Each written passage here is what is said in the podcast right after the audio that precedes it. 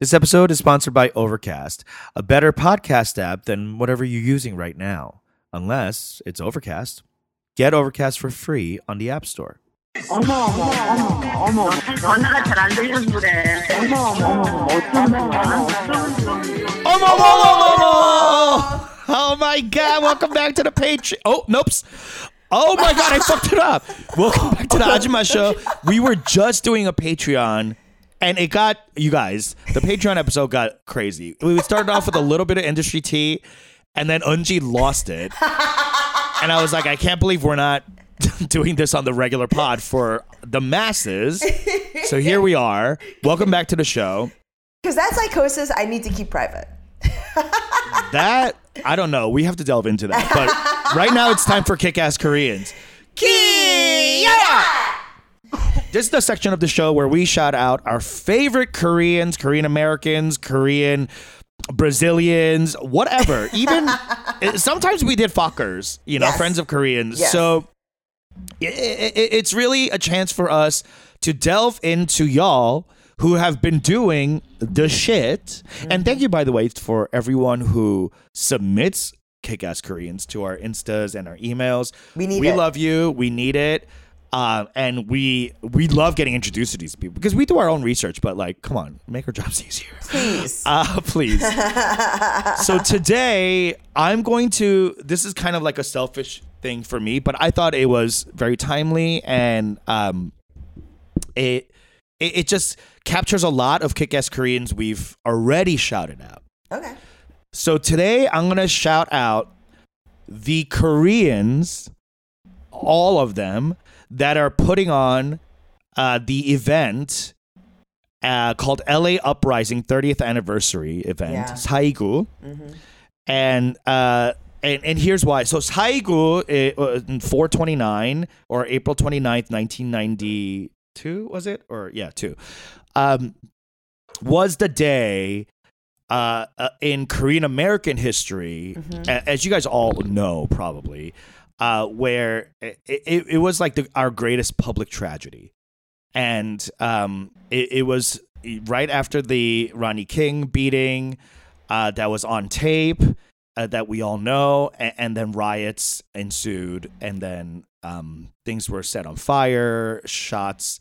Uh, there was a Korean American uh, store owner who killed a young girl that kicked it all off. Like it, it, it just, it's a really sad and tragic time for our community, and um, and, and you know, in such a, I don't know, like fucking uh, bizarro time that is now, where um, uh, uh, we're getting beaten, stabbed, killed uh, by a lot of uh, mentally ill people who happen to be black, and I, it just like rings back, you know, 30 years now of this kind of inter community violence that is happening um, that continues because of, you know, old vestigial white supremacy and, and that we haven't really dealt with within ourselves within our communities. And a lot of most of the LA riots was that Yeah. was white cops beating up black um, people and then black people in Korean neighborhoods uh, rioting and, and and causing violence and Koreans immigrants our fathers our parents you know reading into white supremacy and considering black people violent and blah you know like it was just so it's such a complex racial dynamic and um i want to say a lot has changed but i don't know if that much has so it, it I, I just want to shout out the people who are putting this on It's an entire Um, generation. It's an yeah it's 30 gener- fucking years Yeah, man. it's been an like- entire generation between that era and what we're living through now. and you and I lived through it like our middle school. That Yeah. was like it was our when we were being shaped, yes. our personalities, our identities, and our I had value relatives. systems. Yeah, and I had relatives who were uh, Same. burned out during the riots and moved. Yeah. And so, I mean, it's not that And you know, I've, I think I've talked about on the pod before, but my uncle who whose business was destroyed by during the riots, he was very reflective about it. He did not blame. You know, he was very, very Christian, uh, like a true Christian. You know, so he did not Yeah. blame. Uh, and he had he was very circumspect about the Korean American community's role in black neighborhoods. Um, and so it was happening then.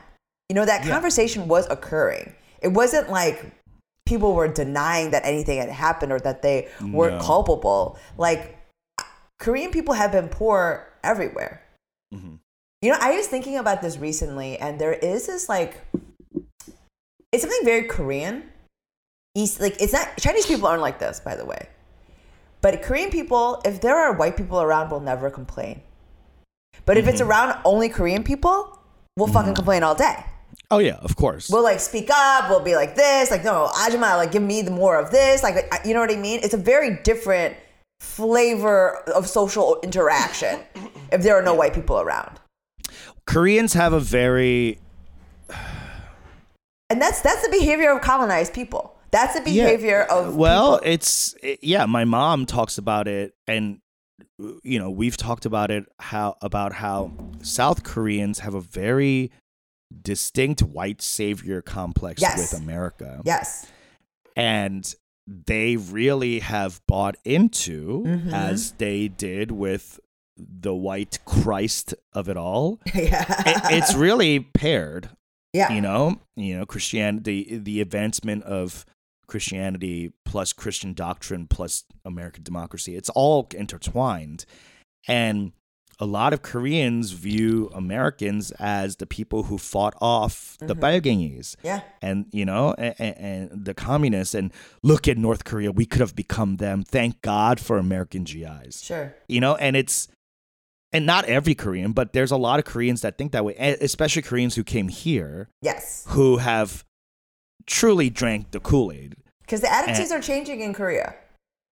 attitudes are changing here. Yes, and finally 30 years later and you know and we didn't have twitter back then. We didn't have the dissemination of inform- information we have. We didn't have podcasts. And, and so anyway it's also long a story generation. short It's also a generation living under the thumb of this reality. absolutely Because and, at, the, and, at the- and at the time, checking we were- ourselves exactly. But at the time, there we had on, you had only you had you were only in the country most of the people for less than a decade. So you're Yeah. still struggling, going for and reaching for that Yeah. brass fucking ring because you think it's real.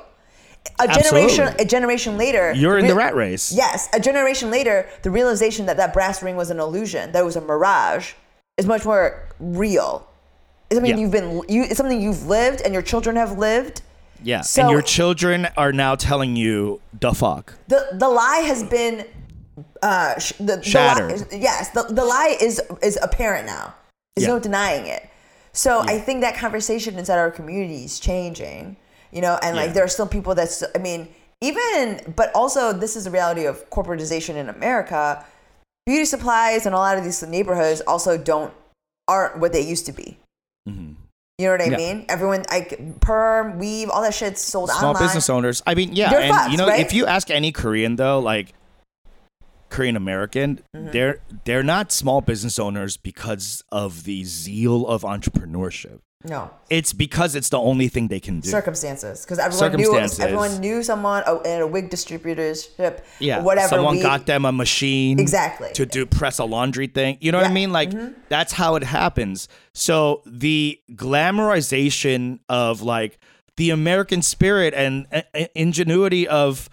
entrepreneurship and you know whatever like that's not what that is. All of them would have loved It's insurance instead. in that yes, all of them would have loved a 401k. Yes. Trust me. And that's why they're pissed that we quit our 401k jobs. Yes. Because they did the small business so that we didn't have to. Mm-hmm. And now we're out, we're out here running seven gigs like a fucking donkey.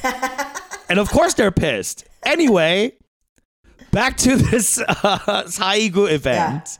It, I, I have so much. It's so complexly com- uh, complicated and like so sad. eh, eh, There's like a tinge of sadness for this event.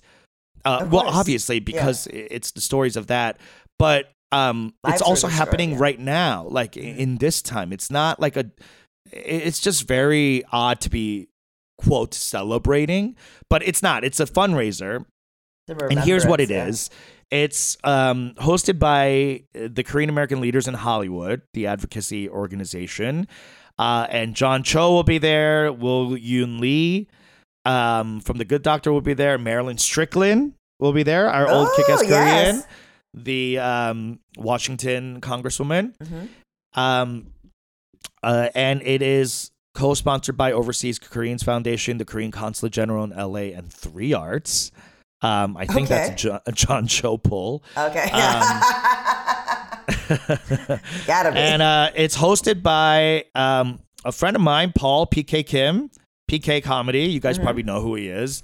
Um, and there's going to be Liz Adams is going to be there. I'm going to be doing a set. Dante Cool. Chang, Walter Hong, Grace Jung, Julie Kim. So, um, shout out to all the kick-ass Koreans that are helping this organization.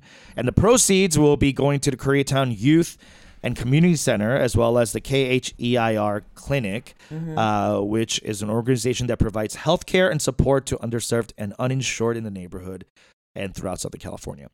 Um, so yeah, it, it's gonna be a big, cool event. I think. Hopefully, we make a lot of money for these people, and um, you know, the community is such a thing that.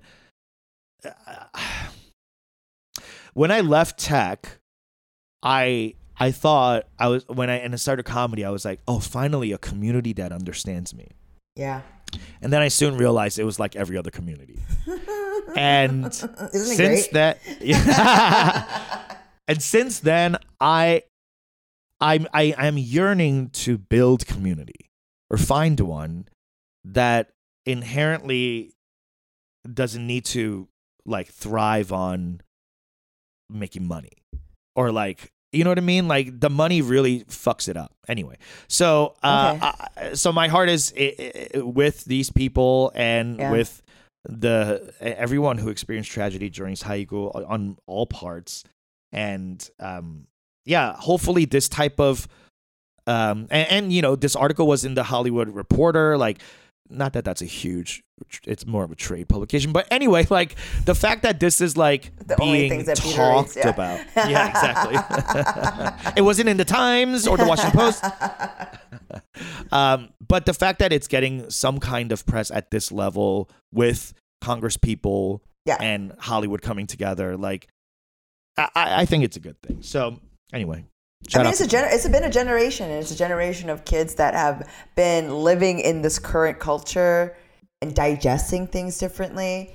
I mean, going back to the thing that we were talking about on the Patreon, I'm just saying this is a sort of a gala fundraising event that I was describing. That's why I had to stop you from. So Unji was talking about in the how she had sent out a not a mass email, uh uh massive amounts of individual emails to everyone she knows, Asian or, or comedy or otherwise, because she was violently underbooked, quoting herself.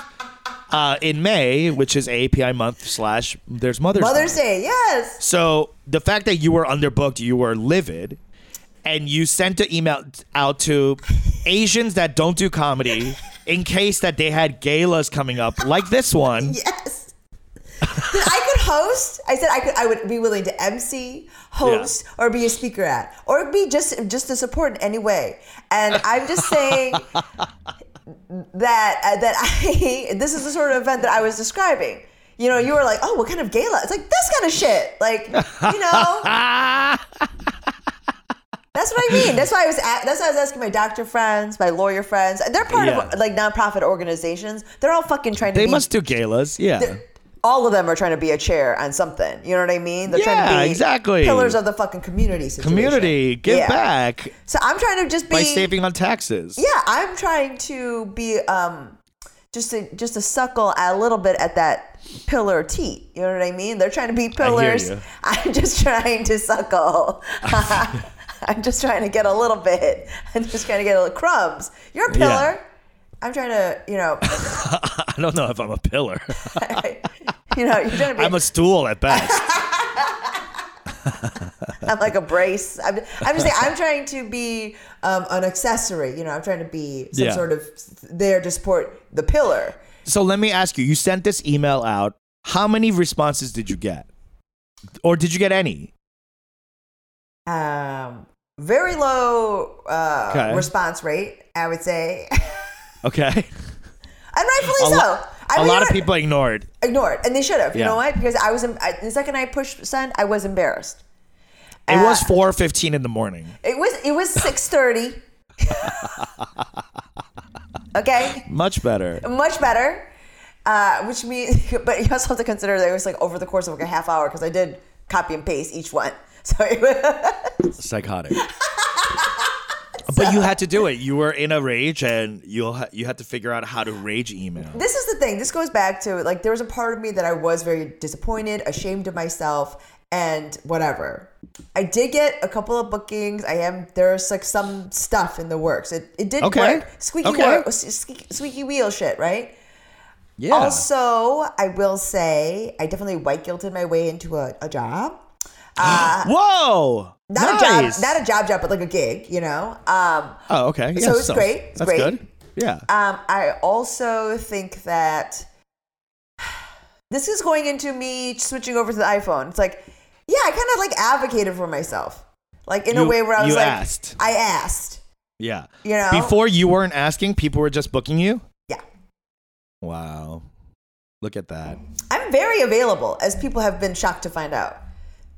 Yeah, but turns out, people like to be asked as well. Yeah, I mean, like truly, Yeah. like people are like, "Oh my god, I can't believe you responded." I'm like, "Yeah, I'm depressingly available. Like I'm, I'm, I'm here. I'm, I'm available. There's no, there's no barrier between me and the you. Like I'm, Yeah, I, I'm there. I'm, there. I'm the one looking at my phone and answering. You know what? Give me the mic. Let me take this over. All right, who's your kick-ass Korean? Okay, my kick-ass Korean this week is actually um, someone we've uh, highlighted before, but there's an update to them. Um, They uh, parachute the uh, Korean American restaurant in Avondale. If you guys haven't ever Yeah. been there in Korea, uh, in Chicago, it's great. It's um, you know gotten Michelin stars, James Beard Award shit. You know, like they're hot. And um, during COVID, during pandemic, they kind of shut down, and but they are currently steadily uh, moving towards a reopening. Currently scheduled for midway for mid May, Okay, um, and it is it's two weeks. in a couple weeks. So uh, during AAPI, so I want to shout that out. Maybe you could host the opening. Maybe opening. I mean, I was I. Just putting that out there. Email them. Yeah, I will. I. I th- what do you mean? It's, this is me shooting my shot. it's my already shot. copied on your clipboard. Yeah, this is me shooting my shot as well. You just got to control V that bitch. Control V. I did also just do a set at a restaurant, a Vietnamese restaurant. Okay. So you know, There you go. I can handle any sort of event. Uh, yelling, in the kitchen, clinking and clanging. You are unfazed, unscrutable. Like, yeah, it doesn't matter what the sound system is like. Uh, there's there were multiple full family Vietnamese families just eating hot pot, and uh, it was it was great. You don't need a stage. I didn't, I didn't need a stage. There was a happy birthday sign behind just turn me. the hostess standing around. Yeah, and it's uh, It's a podium. it's a podium. So, uh, but so they're they're revamping it. They've taken their time in order to like kind of um, make sure they were really at the very beginning of COVID were very COVID conscious, and I really appreciated that. But then also during this time, they've managed to um, kind of like help with other parts of the hospitality business, like. Um, Beverly Kim and another uh, female chef, Sarah Stegner, uh, co founded something called The Abundance Setting. It's a nonprofit that supports working mothers in the hospitality industry. Sh- uh, great. And also, her husband, who's a member of the Chicago's Ukrainian American community, um, started a to raise money for Razon for Ukraine. And, and so it's just like, it's just really inspiring to see two very hot um, chefs, people that are inside of the restaurant community in Chicago, have that like not just have it be about food, but re- like recognize their responsibility to the community, you know, as a business. You know, and like they're going into this Saigu stuff that's like these are the things that like as immigrants and people who are when you're a business owner, you have to recognize that you are part of the community. You know, you're in people's lives and you have a responsibility. And like watching these two kind of take ownership over that and also be advocates for people inside of hospitality industry that don't typically have advocates go off. So that those are my uh, kick-ass Korean uh, Yeah. parachute and um, Beverly Kim specifically. Again, um, when you guys reopened, um, very readily available. I can speak a little bit of Korean. I can. I love I, my chopstick skills are very good. Uh, my knife skills are very good. So I can do uh, whatever you need. Um, I am available. Uh, uh, depressingly so. So um, if you guys. Listeners know if you want to, if you want a depressingly, extremely available comic, please reach out. and that's our kick-ass Korean. All right, we're gonna take a quick break and we'll be right back.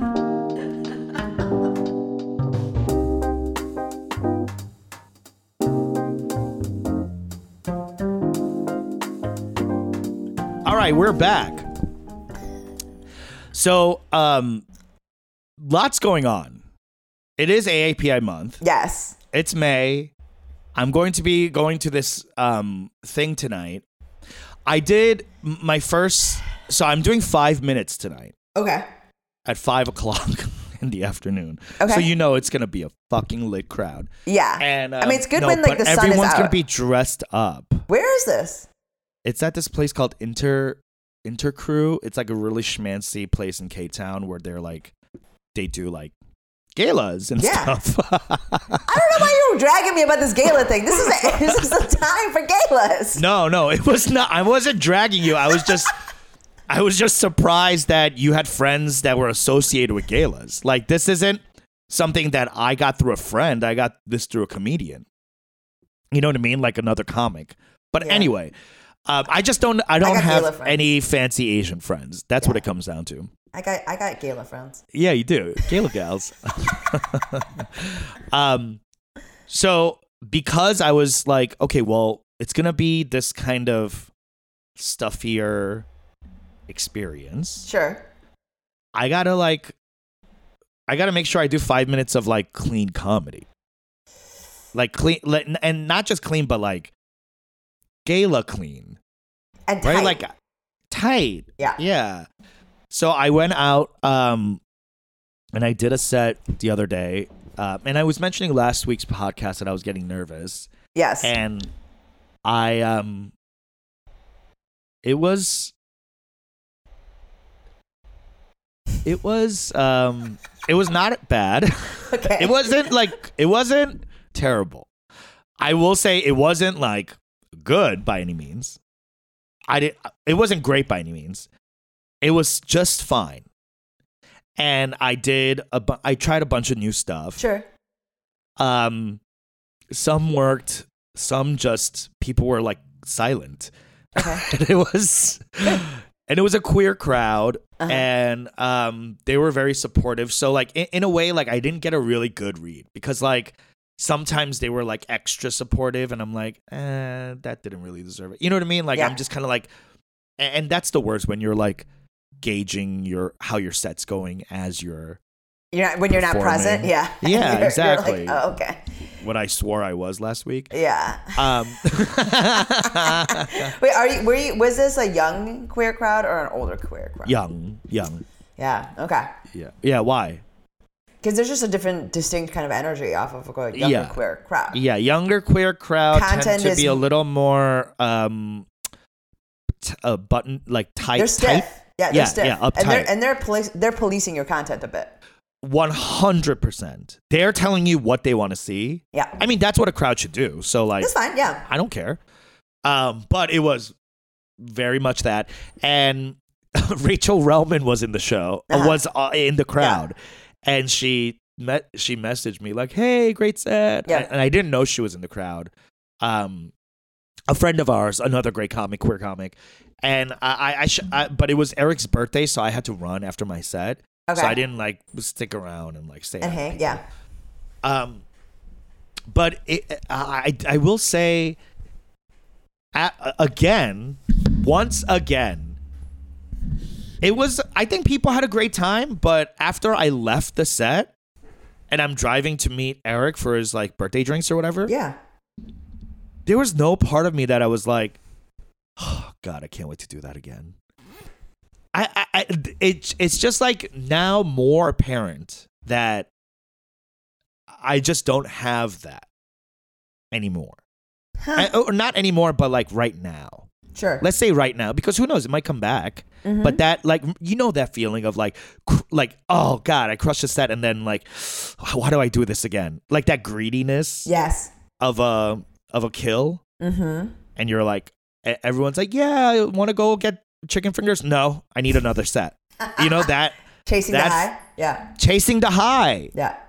There, there's no part of me that is chasing that. It doesn't even get me that high anymore. And, and, like, I, I had fun playing with the audience, but it's become a completely different experience for me. I'm, I'm realizing, and this is after like months of not doing it. So I was really nervous, Mhm. and I, I, you know, I was like writing down some stuff I want to talk about, and there was some stuff that like uh, I'm going through right now that uh, that really people uh, attached to, and they were having fun with it. Specifically about my lack of a sex drive. Yes.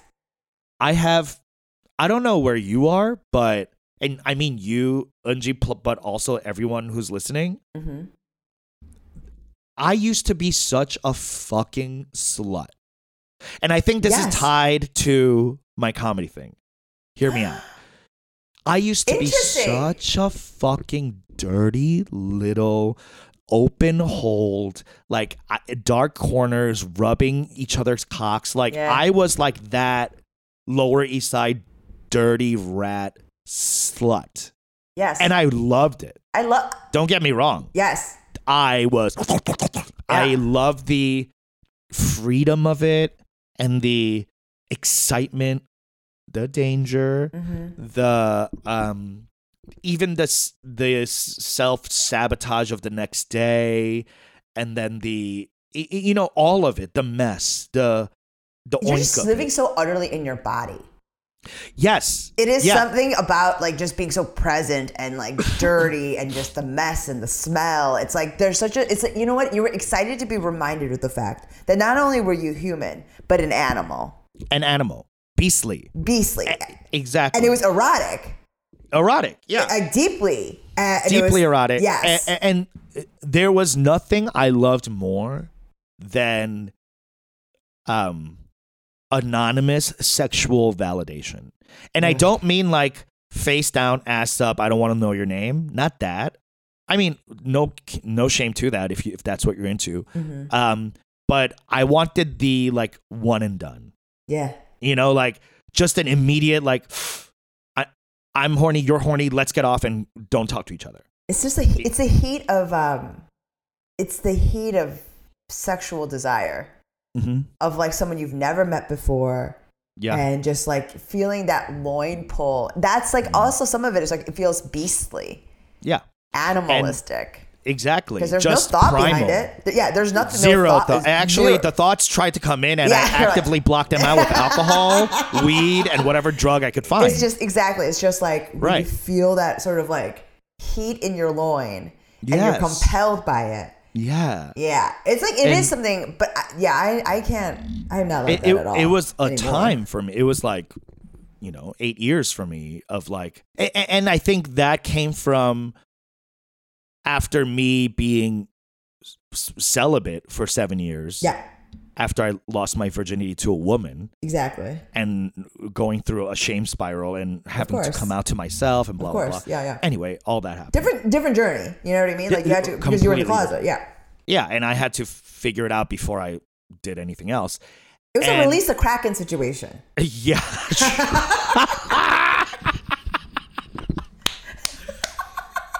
The Kraken was released all over San Francisco and Boys Town, Chicago. Spewed. And and I, I I commend anyone who is on that journey and Yes. who is taking those slut steps via con Dios, right? Like go with your God. But here's the thing. I've come to a place, especially post pandemic, mm-hmm. and especially after my I'm on this drug called Effexor. Mm-hmm. Um, that combined with that, um, has really changed my appetite for um anonymous validation both sexual Mhm. and um comedically and it's i think those two are tied for me where when i'm saying when i'm leaving a show after i crush it Yeah. i didn't i didn't crush it but it wasn't it wasn't bad after i left I'm sure you i know sort of myself Yeah. I, I, it was a pretty good set Yeah. I I I myself know with the whole like idea behind being self-critical and blah blah, blah we're our own we're our like worst critics. I know that the same me with that set would have wanted to go to either another set or go like jerk off with somebody Mm-hmm. or you know just like that uh, you know like and Yeah. and loving that i'm making a crowd full of strangers laugh Because it's And almost getting- like coming. It's like they're yeah com- it's like it is coming yeah. It's like cruising Mhm. for me like Yeah. you know you don't really know who they are Mhm. if the light is bright enough you don't see their faces Yeah. so you, you know what i mean so Yeah. like you're just hearing them laugh which is basically them making me come right And so like I'm or me making them come Yeah, it's Uh, involuntary. it's me making them come Yeah, yes it's exactly. involuntary. Their mouths are open. They're Yeah. convulsing. Like it's and they're all, spewing liquids Exactly. It's literally all the things. And it, yes, I 100%. Yeah And it's, it's and- dampened now. it, because of the masks. No, I think that like just Oh. pandemic, getting older, and Oh, then oh, certainly that- the yeah. drugs as well. The drugs, the getting. this is the worst part of it. I think for me is the getting older, the pandemic, me getting um better Right. and a better mentally and financially. Those all those things have removed or maybe those things have like kind of taken the place of Wait, you think getting richer made your dick softer? No i'm talking about the need for anonymous validation but Oh, uh, okay. uh, just drive and sex Sure, drive i think i think the drugs Drive. have something to do with my Sure. sex drive I, I know it does my doctor was like it does you know like impede libido and stuff like that Mm-hmm. so like there's no part of me that wants to see someone's penis anymore Yeah. zero part of me Yeah. and i still think people are hot Yes. but there was a part of me before where i was like let me see what that dick looks like I would. you know what i mean like yes. let me get in like i just had this thing of like let me in there i Uh-huh. need to be here but there's a part of i i need to be here that feeling of like me feeling excluded generally and for example let's say from men Yeah. from hot men that i find hot Mm-hmm. the exclusion from them made me want them more right Yeah. or, or made me like thirsty for them Sure. It's a Groucho same Marx- thing with yeah. comic Yeah. yeah, exactly comedy comedy f- in general felt like it wasn't a place for me or you or you know Hmm. Yeah. anyone that's not looks like Sam Morril or whatever right so like Yeah. Very that comic, by the way. archetype Yeah. Mm-hmm. was- love him love his tiktoks anyway he uh so that's why uh, th- there was a there was a hunger or a thirst for it for me. And i think f- because of a lot of these variables that thirst has been removed. Mm-hmm. and so it's weird to like go up and do comedy without the thirst. Like i'm just doing it. And it's fun. Sure. and it and, and it's a great time. I you know uh, the other comics are crushing and you know we're laughing having a good time. Yeah. But that thirst has been removed. Same thing with sex like you know eric and i when we like fool around like Yeah. oh it's hot and we comment it's great. Yeah. but i'm never like thirsting for it. I'm never like oh get over here you know? And i'm like is that a bad thing? I, I don't know. Should i be worried that there's no thirst for this? I'm relieved. I'm like, thank God, I'm fucking free of this yoke that has been on my fucking brain and loins since I turned tw- 11. Like, like, thank fucking God. Like, But what about your partner? Oh, I'm sorry. IDGAF. like, sorry. I mean, like, I gave you a son. I get, I mean, like, I, I am still, it's just this. I think, and you will understand, it's like there is a compulsive part of it that is Compulsion, Root, compulsion that is certainly rooted in one, I think. For me, it was I was just oh I was a, a very gross, horny kid, mm-hmm. always. Mm-hmm. I was ne- this is the thing.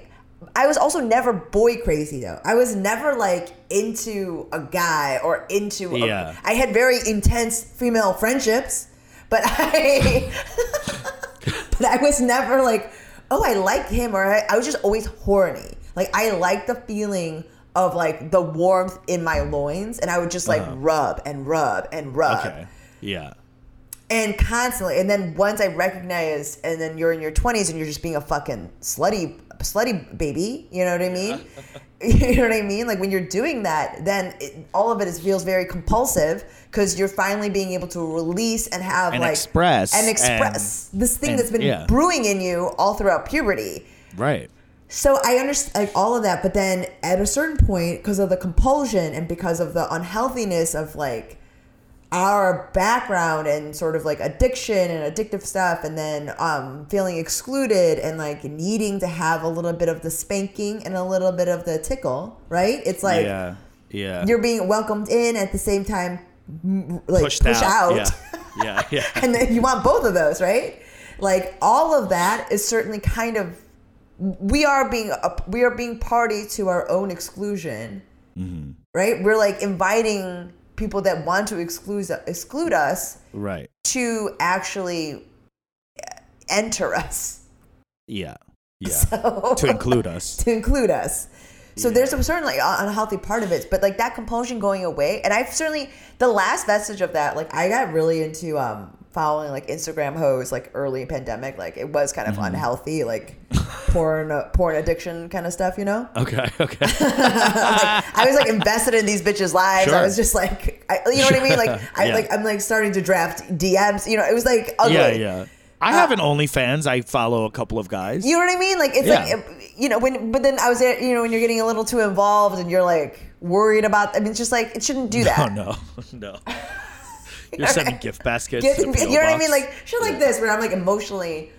But that was the last time, and then after I started drugs, started started taking the drugs, and now that I'm as I'm and also we're getting to be forty. We're 40. Right? Forty. I'm I'm truly. I was just talking about this with a friend. I, I cannot wait for the day where I can be rid of this horniness.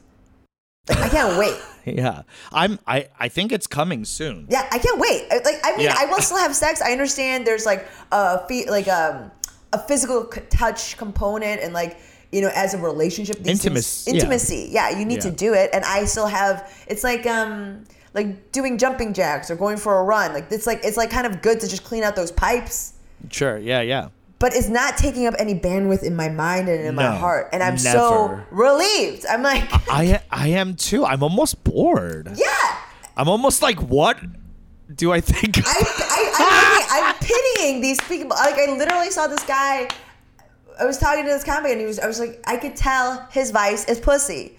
His vice is pussy, and he's like chasing it, going for it, like the Yeah. thing, and it's like the same thing because like he'll do anything for pussy. He'll suck dick for pussy. Yeah, you know what I mean. Like it's like it's and it's also the same thing as a person of color. If you've been told up to a certain point that everything you are is hideous, Yeah. and you don't see yourself being a part but you have all these sexual feelings it's a it's again it's a release the kraken situation especially once you start Yeah. doing fucking comedy and you feel power a little bit of power you got a little Oh, juice yeah. Yeah. Yeah. Yeah. Yeah. Oh, you know that Yes. that's a that's a great way to put it. I used to, you know, uh, if you l- listen back to our podcast in like 2017, I used to talk about power a lot in in comedy and how I feel powerful on stage and how you know this is how you know I was always doing stand up for the wrong reason because everyone always was like oh my god I just love making people It's almost an laugh." Unfor- like, yeah, it's an "That's not- unfortunate byproduct. I don't. I, I yeah, the fact that people are having a good time is a byproduct.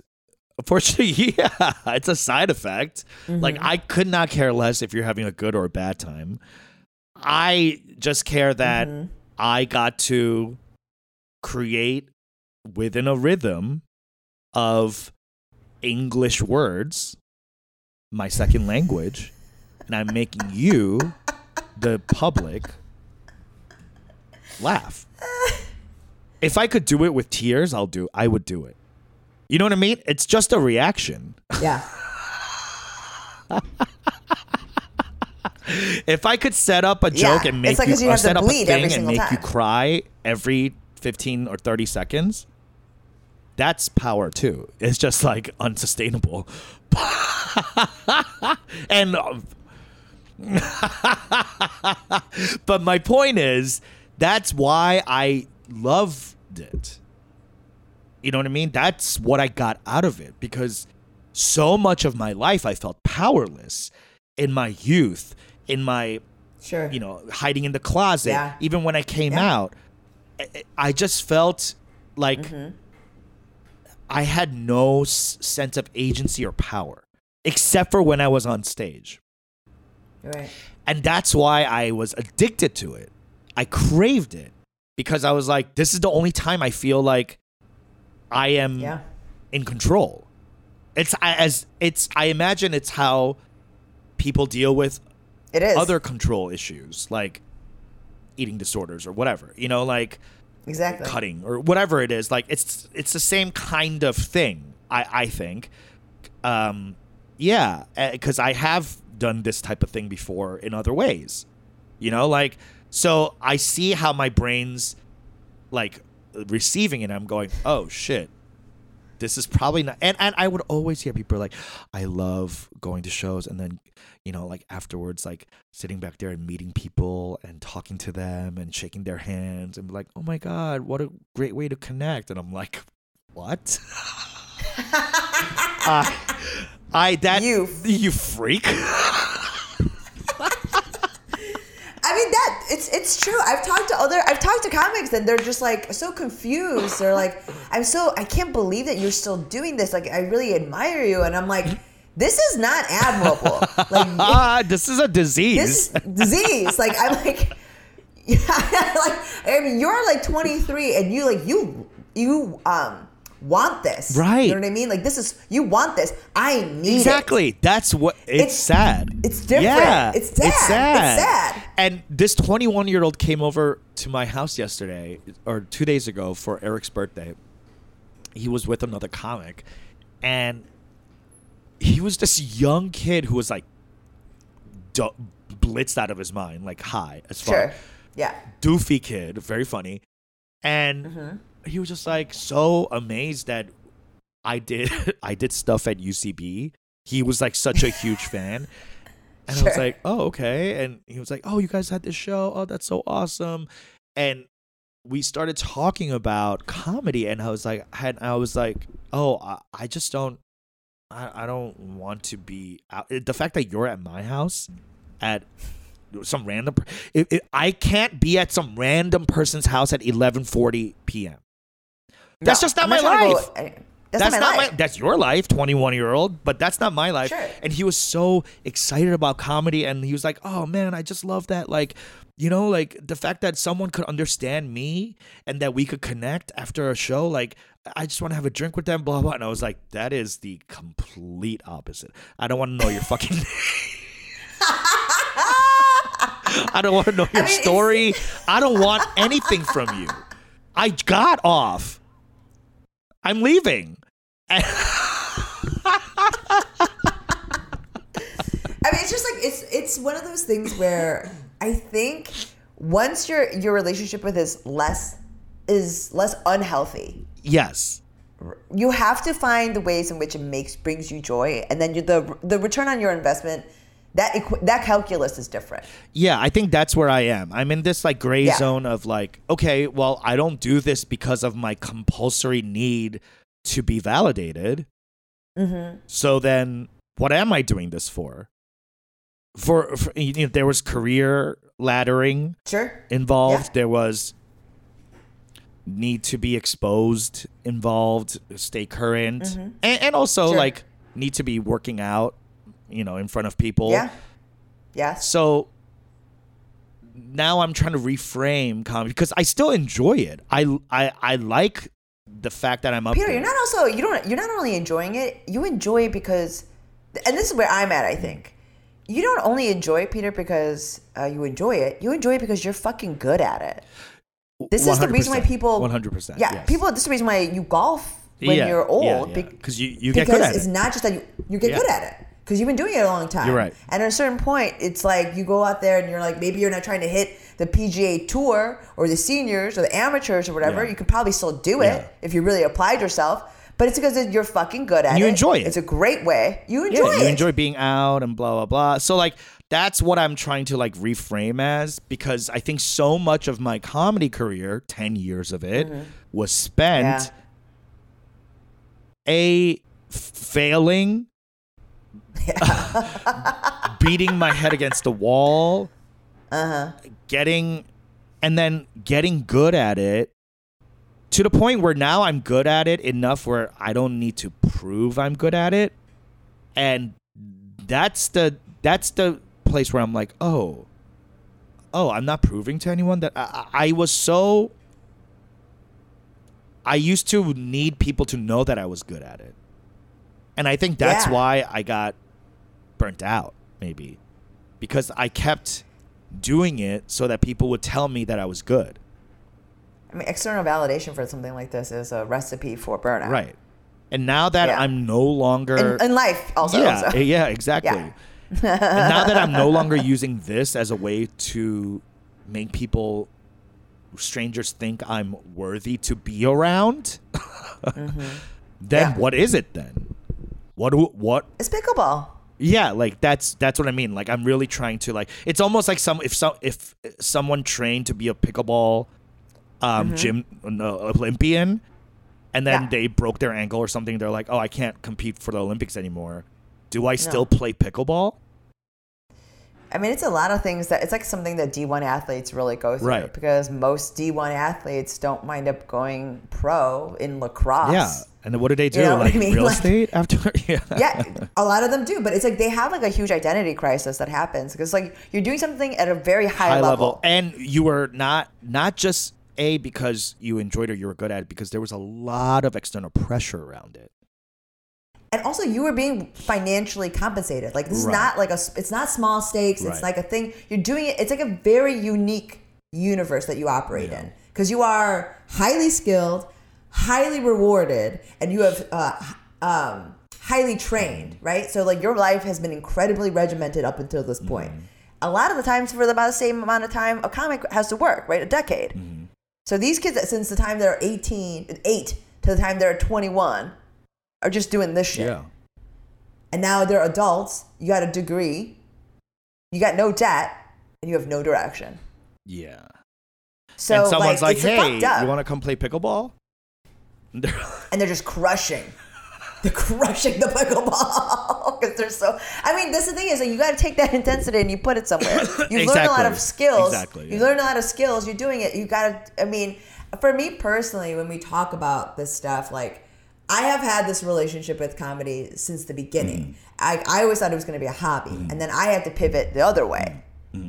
And be like, no, I think this is my thing. Mm-hmm. Yeah. And now Same. I got to have, Yeah.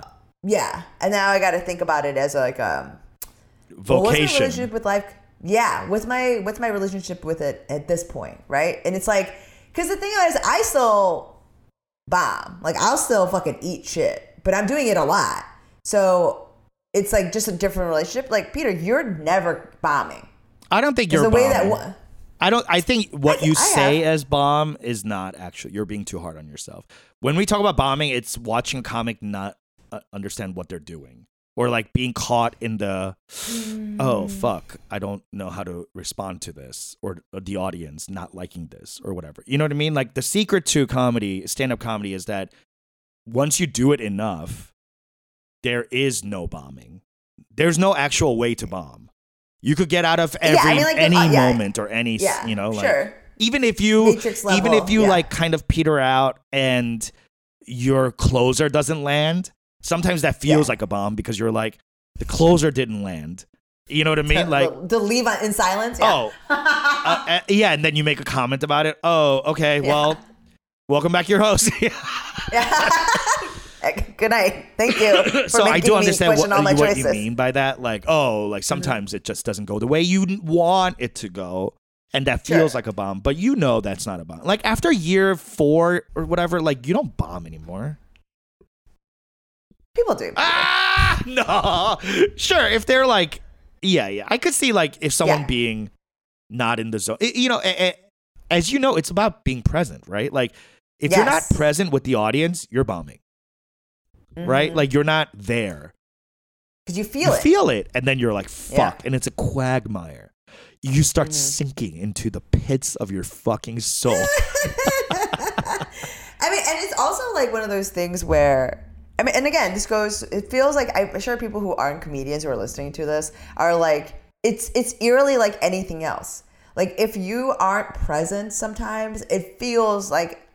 Like have you have you ever hung out with someone or been in an awkward situation? You try to extricate yourself from it, and you're not present. It will feel like 20, 20 years in a conversation that's probably taking twenty seconds. You know what I mean? Because Sure. you're not present yeah yeah, yeah. versus like if you're really there you can really It- kind of like spin your way out of it. it's interesting because it is like a lot of things, but in in in a in a it's very specific in that you can not be present in a bunch of things, but with comedy, if you're not present, and I'm specifically talking about stand up comedy, if you're not present, everyone in the room knows it and is Yeah. judging. Right? Yeah. That doesn't happen to like I guess if you're like an athlete and you're not present and you're playing the Super Bowl, then sure, high stakes. But like it's very similar yeah, yeah. it is Spectator sports.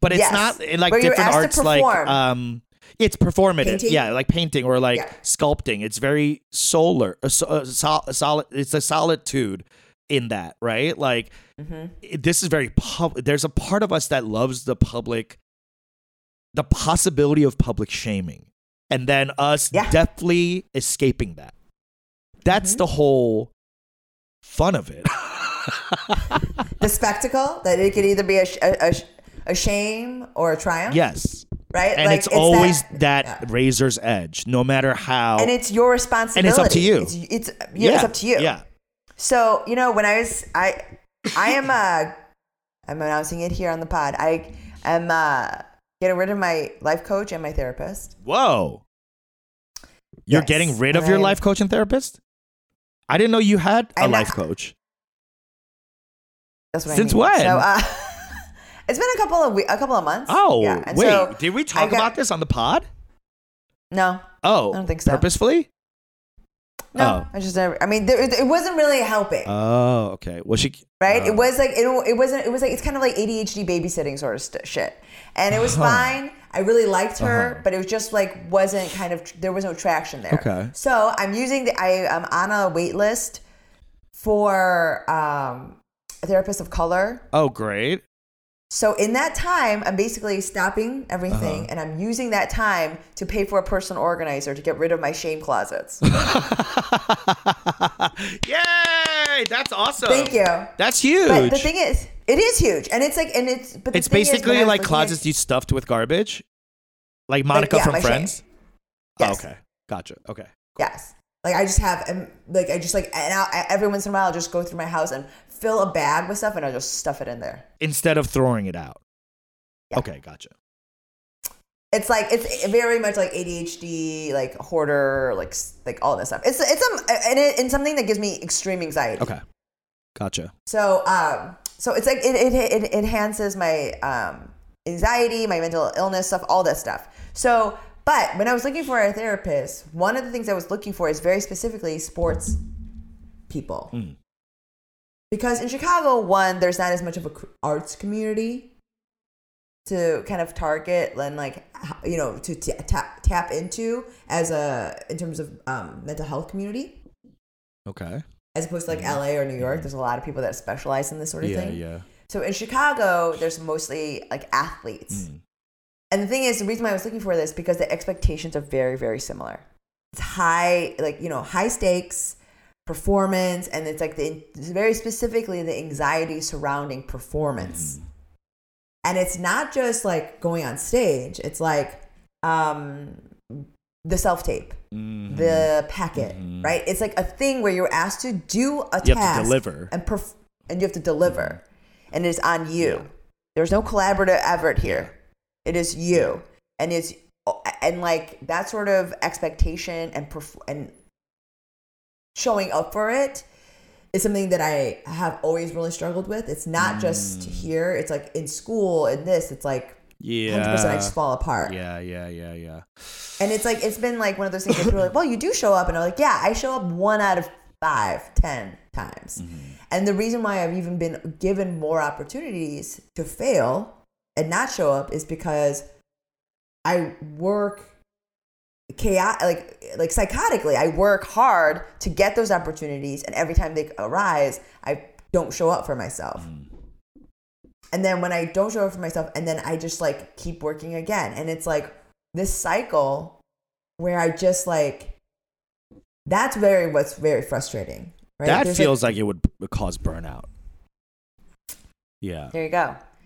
You know, because I'm showing up for myself in every other way except for the moment that it matters. Mm. Yeah. You know, like I'm advocating for myself. I'm doing this. I'm working hard. I'm yeah, trying you're sending to get in the room. gala requests. and then so you're saying you're sending a gala request to your Asian lawyer friend, and he goes, "Okay, May fifteenth, we have a gala. Our host just dropped out. Can you host?" Mm-hmm. What happens then in this hypothetical situation? Okay, so let's say it's um, if it was low stakes, I would immediately respond. If it was low stakes, what does that mean? Yes. like number of people. Oh yeah, we'll give you we'll give you a thousand dollars. We have this thing. It's gonna be two hundred people there. that's low stakes. That's low oh, stakes. that feels high stakes to me. Two hundred people and a thousand dollars. For a gig like that? That sounds. I mean, that would be. I would be nervous. But anyway, Yeah, I would be nervous. I would be nervous. I'm, I'm sure, whatever. But I would. This is what I mean. Like in my mind, it is high stakes. I would be nervous before the show. But in this case, in this email, I would respond immediately, say yes, no problem. okay. So you'd be like, because you feel like it is low stakes. It's something I can do, and I have Oh, done. okay. Gotcha. Right. But if it is something like, oh, it is, we have this huge event that's going to be whatever, XYZ, these really important people will be there as well. Mm-hmm. Um, you're going to be doing it like this. It's going to be 500 people, and we'll give you $5,000. Okay. And it's going to be at the Drake, and it's going to be this, and you'll be introducing XYZ, and it's going to be famous people there. Um, I would have sat on that email, gotten very close to uh, foregoing the gig, say yes at the last minute, and then bomb. Show up late. Show up late. Yeah. Like something like that. Do you yeah, know what I mean? yeah. Self sabotage. Yeah. Self sabotage. But I wouldn't think of it that way. I'd be so excited, You'd be excited, but I would also be dreading. but you'd be dreading. The dread I connect to. That's Yeah. a very, um, you know, that's key for anxiety is dread. Yes. it's just, dr- I, I, and the thing is, but then I wouldn't show up. And it's like, and but what does that sometimes I do. mean? Show up like you. A you would be late, which is self sabotage, and Yes. you would show up, and what would happen? You would be you would not be present because you're so in your present. head. So, hi, the pressure of it being high stakes is making you anxious, and that And lose my and mind. lose your Yeah. mind and thus make the event not as successful. Whereas if the stakes were lower, the Mhm. pressure was lower, you would Mhm. not seek to be late and Yeah. you would have more fun being present. Yes. Okay. Yeah, that makes sense. I I don't know. I, I think for a comic it's hard because I it's similar, I guess. Like I think you seeking out an athlete therapist is a good idea because Yeah. I- I feel like with comedy it's a, it's a little difficult because you can't really do your own reps. Like you can if you Yeah. really like Maria Bamford goes out and does one on one. Like she's I literally know. doing She's doing it. I mean she's getting her reps in. It her Yes. way. So good for her. Mhm. Um She's also a genius. Like, yeah, yeah. yeah. But that's what I mean. Like she's a genius in that she's. I, I don't think she's a genius. I don't know if there's genius. I think she's talented and she's figured out her workflow. And I think Yes. that's where you and I differ from her is that we're both talented, but we might not have figured out our workflow yet. You know what I mean? Like Yeah. wh- what an athlete would do. Like athlete would do 300 push-ups, then deadlifts, and then this, and then run a mile, and then they would eat chicken, and then you know there it's regimented stuff.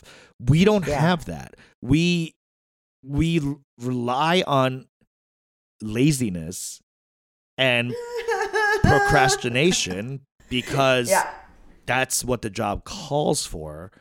But I think the best of us treat it like a sport, like Jerry Seinfeld or Maria Bamford. You know what I mean? Like they treat it as work.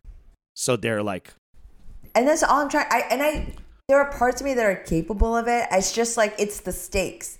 Like I have to figure out a way to play the trick on myself mm. where it's like this is just the game.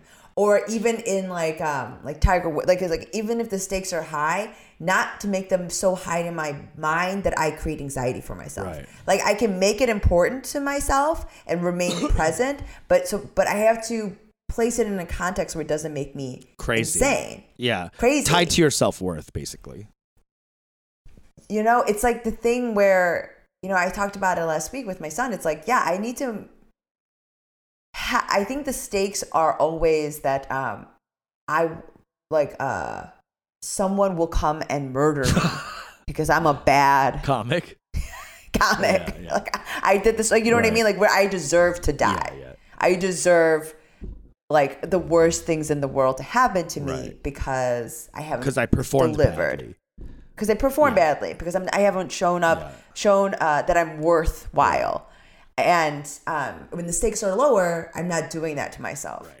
I mean, the stakes, know? it just sounds like it would have, the same stakes for you that you seem low five years ago would have been high, right? So Mm-hmm. Exactly. it's, it's really just context for you. And, you know, Mhm. I think you're right. I think you, we can both take a page out of Saul's book Yeah, or Saul's book and be like, what does it have to do with me? yeah, Okay, they're they're booing because my comedy's bad. So what? I'm great. yeah. Yes, like I still deserve to live. and eat three meals a day. Yeah, Yeah. I still deserve some happiness on this yeah, earth. and everything except maybe money for comedy. If I if yeah, I uh, like specifically the this show. thing, yeah, yeah, but doesn't mean I shouldn't ever work again or blah blah. Yes. Like, yeah, you're right. It's you and I have been traumatized by parents who have created contingencies around love and value and worth around performance. I know. So, um, it's rough. I mean, Peter, the, the way that you're talking about it is like because the reason because there are fewer stakes associated now with comedy because you don't feel this compulsion. You feel like it's not worthwhile doing because you don't feel that what it is. It doesn't you don't feel, feel that anxiety. worthwhile. because of how it, it, it should make you feel crazy. Yeah. it should make you feel because then when you survive, you feel alive, Alive and worthwhile. worthwhile. Yeah. And so like it's like there's just like this we've I've convoluted it. it. Yes, like we just don't know that the spectrum of pain should not include like burning your skin off. Like it's like like it should be a more like reasonable spectrum. Yes. You know, it shouldn't be life and death always. Yeah. And so it's either comedy is no longer life and death for me, or I no longer feel life and death about. I don't know what is it. Yeah. Because the thing What is, What do I feel life and death about now? Nothing. Nothing, because you shouldn't. Yeah. Like, unless it's actually life and death. like you shouldn't. I'm like, wait, what's wrong with me? yeah. Why am I not in terror? Because sh- Because it's not be. healthy. Yeah.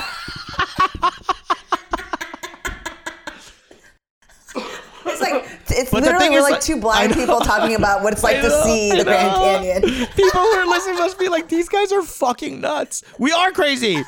We're nuts. And this is what happens to Korean American creatives, performative creatives. We're like this because of this of everything we've talked about.